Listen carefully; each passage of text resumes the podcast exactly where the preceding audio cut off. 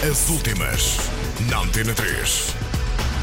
Blur podem estar de regresso e The National com um novo vídeo. As últimas, na Antena 3. Damon Albarn anunciou num concerto em Hong Kong que os Blur vão tentar gravar um novo álbum. A banda atuava na Expo Ásia quando Albarn começou por falar do cancelamento de alguns concertos no Japão e terminou dizendo que a banda tem uma semana em Hong Kong e acha que seria uma boa altura para tentar gravar um novo álbum.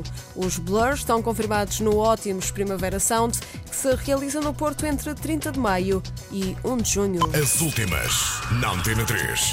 Os The National acabam de estrear o vídeo de The Sea of Love. A canção faz parte do novo álbum Trouble Will Find Me, a editar no dia 20. A 21 de novembro, a banda vai estar no Pavilhão Atlântico, em Lisboa. As últimas, na Antena 3.